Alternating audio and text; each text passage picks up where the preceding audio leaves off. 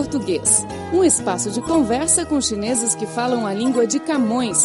Conheça as histórias de quem tem contato com as culturas dos países lusófonos. Amigo, amiga, ouvintes do programa Falo Português, eu sou José Medeiros da Silva.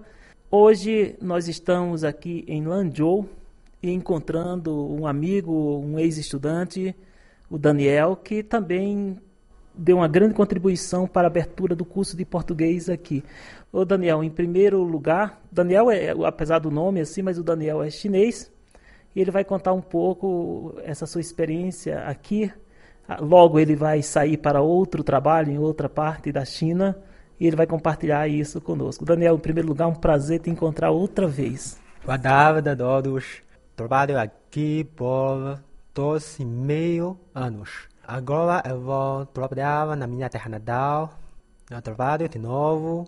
Eu não tenho certeza que os alunos eh, queiram estudar a literatura literária. Mas eu tenho certeza que os alunos da Universidade de Lanzhou Jiaotong são muito estudiosos. Eles trabalham muito e descansam muito pouco. Eu tenho confiança que o futuro dos alunos vão ser muito brilhantes. Ô Daniel, você é de qual província? Fala um pouco da sua província. Você vai voltar para lá e vai trabalhar em que área? Eu vou trabalhar no governo como funcionário público na minha terra natal, claro. A província de Shanxi, uh, na cidade de Taiyuan.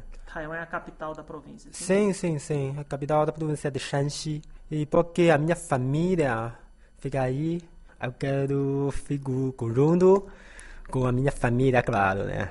Porque eu acho que a família é muito importante para mim. Ô Daniel, você ficou surpreso de ver que o português, a língua portuguesa, está sendo muito procurada na China? Porque quando você começou a estudar português em 2007, não é? Sim, sim. É, ainda não a procura não era tão grande, não é? Sim, agora sim. Agora muitas universidades, né? Sim, agora muitas cidades têm cursos de português.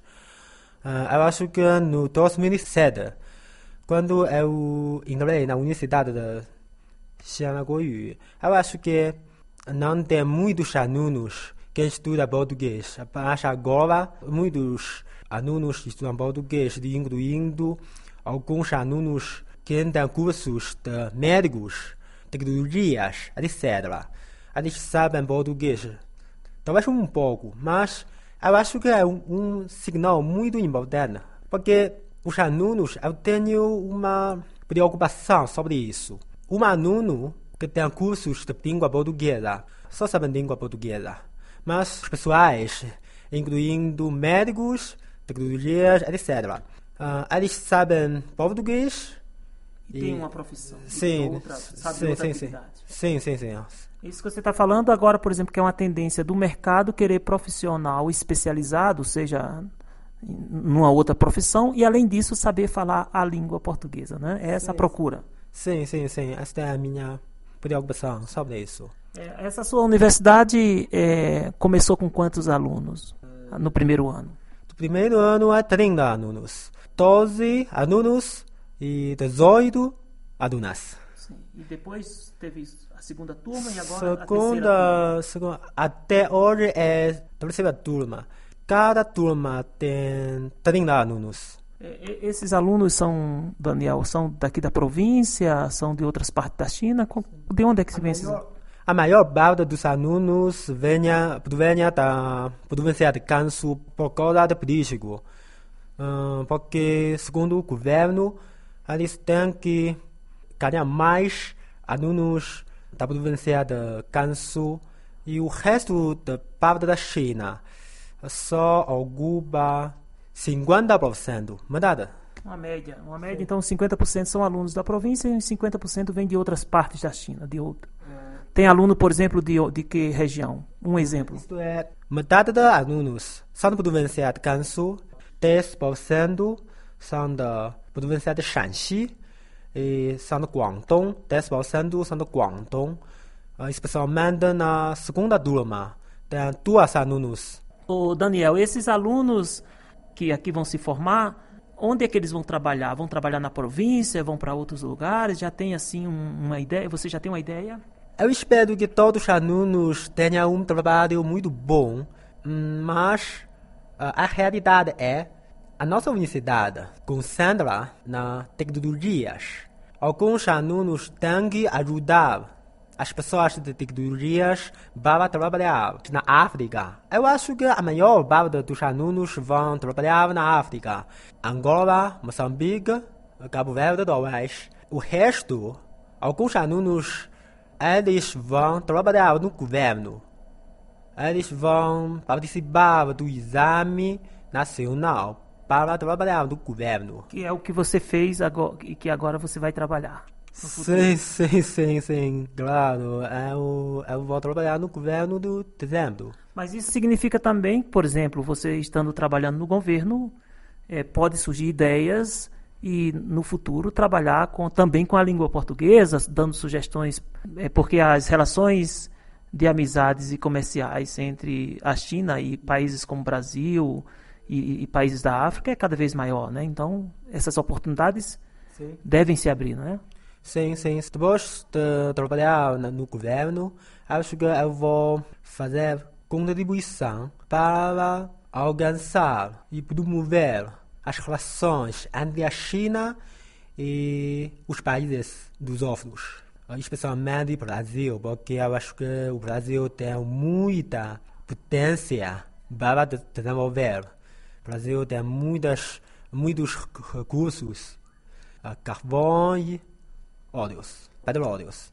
Então, para mim, a primeira tarefa é trabalhar mais para promover as relações entre a China e os países dos lusófonos. É uma boa perspectiva.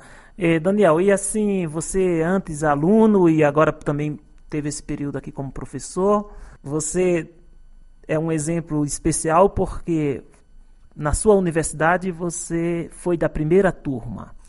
E aqui também você foi o professor da primeira turma.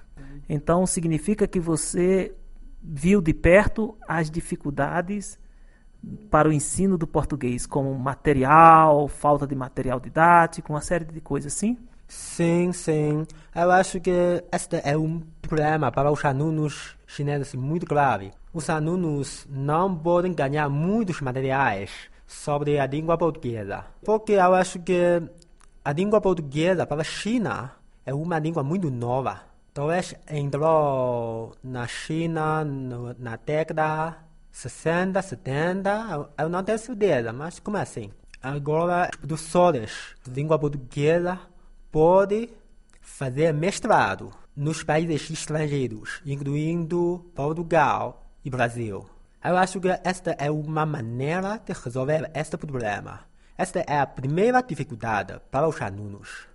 E a segunda dificuldade para os alunos, o ensino da literatura da língua portuguesa é muito fraco agora para a China, porque muitos, a maior parte dos professores não sabiam muito bem sobre a literatura da língua portuguesa. Na área da candiga, na área da galego-português como a união da Espanha e Portugal no século XV. No século XV. Sim, as cantigas sim. de amigo, de maldizer, né? Sim. Os trovadores. Sim, sim. O início, por exemplo. Sim, sim. sim, sim. É muito difícil para entender. Para... É, porque o que você está falando também é sobre a base cultural, a transmissão de uma base cultural mais profunda que é dada através da literatura, da arte.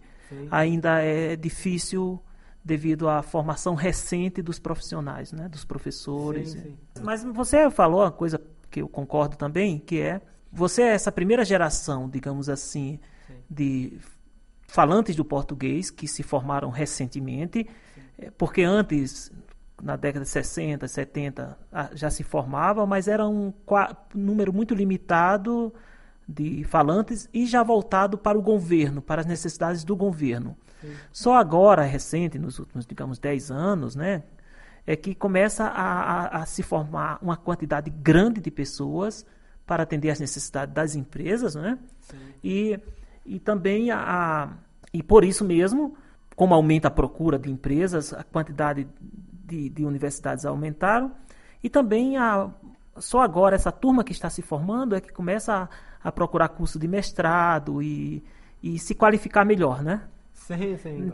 Pelo que você falou, logo, logo, logo, quando eu falo logo, logo, mas daqui uns 10, 15, 20 anos, talvez essa essa dificuldade vai ser superada. Vamos ter uma quantidade muito grande de especialistas na língua. Sim, sim, sim. O mercado da língua portuguesa vai ser limitado no futuro, talvez muito próximo. E mais a quantidade da universidade que tem cursos de língua portuguesa. E os alunos, o número dos alunos vão subir muito mais. Eu acho que este conflito tem que ser resolvido no futuro. Porque a maior parte dos alunos vão trabalhar nas empresas internacionais, especialmente nas uh, empresas para fazer obras de infraestruturas. Para resolver este conflito, nós temos que desenvolver o mercado da língua portuguesa e desenvolver a economia dos países lusófonos. Porque se a economia dos países lusófonos desenvolve, também educá-los para uh, os alunos para trabalhar. Se a economia é muito fraca, eu acho que a taxa de desemprego vai ser muito alta para os alunos que estudam português ainda. Ou seja, se na relação da China com os países lusófonos, é, essa relação pode contribuir para o desenvolvimento econômico também daqueles outros países. Aqueles outros países vão ter necessidades de profissionais chineses que falem português e a própria China vai ter necessidade de profissionais chineses e não chineses que falem português e chinês, sim? Sim. Então, quanto mais crescer a economia, e principalmente a economia que está envolvida na relação entre os, os países lusófonos e a China, maiores serão as oportunidades sim. para os profissionais, é isso? Sim, sim, sim, eu concordo. Eu acho que a demanda da língua portuguesa vai ser limitada se, o, se a economia não pode desenvolver muito bem. A última e a melhor maneira de resolver este problema é desenvolver a economia. Daniel, aqui é a sua universidade, fala um pouco sobre essa universidade. Você, ela inicialmente foi criada com foco nas tecnologias do transporte, do trem, de sim, trens, sim, né? Sim, sim. Mas agora ela é uma universidade com cursos em diversas áreas, né? Sim, sim. Claro. A nossa universidade foi fundada na década 50. Antes de mais nada, só tem os cursos sobre os trens, sobre comboios e sobre os ferroviários, etc. Mas agora tem muitos cursos, incluindo a área da língua estrangeira. Por exemplo, na nossa faculdade da língua estrangeira, nós temos quatro cursos: França, inglês, espanhol e português, claro.